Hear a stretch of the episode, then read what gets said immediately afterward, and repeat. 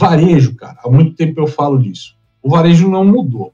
O varejo ainda trata de você se conectar com pessoas. Né? E a gente, como consumidor, nós não mudamos o nosso hábito de compra. Nós não mudamos no passado, a gente comprava do mesmo jeito. Na pandemia a gente continuou comprando do mesmo jeito. No pós-pandemia a gente continua comprando do mesmo jeito. E a gente vai continuar no futuro comprando do mesmo jeito. O que eu quero dizer com isso, cara? Que a gente que a gente manda compra, a gente quer comprar com preço adequado e ter o atendimento de produto ou serviço dentro da nossa expectativa. O que está mudando nessa conversa toda, com tudo que está acontecendo no mundo, é a nossa expectativa. Cada vez mais a gente tem menos paciência para fila, né? para mau atendimento, para má prestação de serviço, para não ser reconhecido que você é um cliente fiel da loja. É, por vezes eu pergunto para varejista, às vezes mil pessoas no chão, duas mil pessoas no chão, falo, vocês conseguem me falar, de fato, quem são seus 20 melhores clientes? E a maioria não sabe responder isso. A maioria está falando 99%. Não tem nem ideia quem são os 20 melhores clientes. Eu pergunto os 20, nem os 100, cara.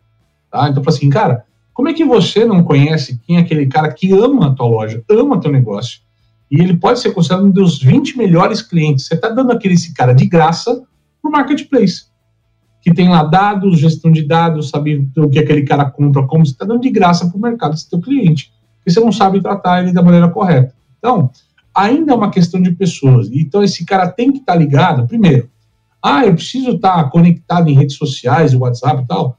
Se o teu cliente usa, sim, mas eu acho que a gente pode simplificar os processos do que é uma conversa, né? Ainda telefonar, ainda mandar mensagem, escrevendo mensagem para o teu cliente, é muito mais eficiente do que ficar mandando torpedo em massa, né? Então, tem que ficar ligado nessas questões e tal. Agora, ah, puxa, não estou vendendo bem, o que eu posso fazer? Traga serviços para o teu negócio.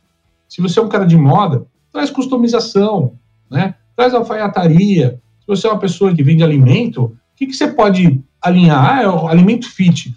Bota uma nutricionista para vender serviço junto, agregado com a coisa, sei lá, exercício físico, academia. O que, que faz parte do lifestyle, do estilo de vida de quem compra contigo? Não tem uma bala de prata, uma receita de bolo, faça essas três coisas que vão dar certo. Não existe isso. Né? Cada negócio é um negócio. A gente conhece N modelos que você pega uma loja bonita em algum lugar, dá um Ctrl-C, joga no Brasil Ctrl-V, não funciona. Não funciona porque não tem essência. Então, assim, primordial para qualquer dono de negócio hoje é saber escutar o cliente, ter uma escutativa com o colaborador, com os seus clientes, com os seus fornecedores, para entender quais são os riscos do mercado, como você pode mudar isso. Respirar outros ares. Então, tem um cara de supermercado que só fica conversando com o supermercadista. Pô, vai olhar o cara de moda, o que, que esse cara pode ensinar, vai olhar um café, o que esse cara pode ensinar, vai descobrir oportunidades em outros mercados que ainda não estão no teu mercado.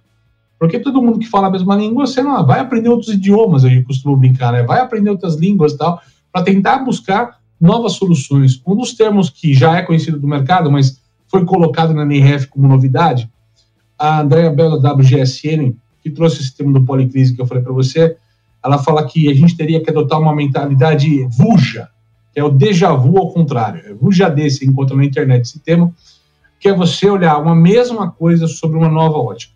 Então, pegar aquela visão viciada que você tem sobre o teu modelo de negócio, sobre o teu negócio, esquecer ela de lado um pouco e ter um novo olhar.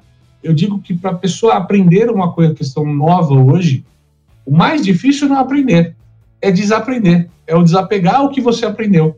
As pessoas não estão preparadas a desaprender, cara. Isso é muito legal, porque eu posso botar um cara lá na NRF para assistir trocentas palestras mas se ele não está disposto a fazer o diferente, não adianta, cara. Ele vai absorver o conteúdo e não vai usar. Então ele tem que estar primeiro disposto a ter mente aberta e desaprender. Cara. Vamos lá. A gente, dois anos, não falava de Pix. Há um ano a gente não falava de metaverso. Há dois meses a gente não falava de inteligência artificial como a gente começou a falar agora. Então, assim, o mundo nosso está muito dinâmico. Nós vamos ter que se adaptar. Eu não tenho a mínima ideia do que vai acontecer no meu mercado de varejo daqui a um ano. Eu não sei o que nós vamos estar vendendo e que jeito vai ter medo. Tem algumas coisas que estão acontecendo. Por exemplo, esse mercado onde você tem menos mão de obra. Na NRF, eu nunca vi, em 10 anos cobrindo essa feira, já são 10 anos que eu cubro a feira, eu nunca vi tanta solução de autoatendimento e self-checkout quando eu vejo agora. Por quê? Uma vez que eu não tenho pessoas para colocar na loja para atender, eu preciso automatizar o processo. E aqui no Brasil você está vendo isso acontecer. Qualquer Carrefour Express está metendo batelada de caixa de self-checkout, não importa onde está, tirando pessoas do caixa. Qualquer McDonald's hoje tem mais totem de atendimento do que caixa operando no McDonald's no balcão. Então, assim, o banco já mudou faz muito tempo essa rotina. Então, a gente está se transformando na mesma coisa que está acontecendo nos Estados Unidos. Não é tão distante, ou vai levar tanto tempo assim, para a transformação acontecer, porque a gente está falando de sociedade. Numa sociedade conectada, global, como que a gente vive hoje, as coisas acontecem meio que simultaneamente no mesmo tempo, no mesmo time, né, cara? Então, tem muito disso de que o reflexo da sociedade acaba refletindo as mesmas coisas aqui pra gente hoje. Muito bem, se você está curtindo o nosso conteúdo por aqui, mostre esse amor seguindo o podcast Café com a DM e deixando também a sua avaliação. A gente se vê amanhã em mais um episódio.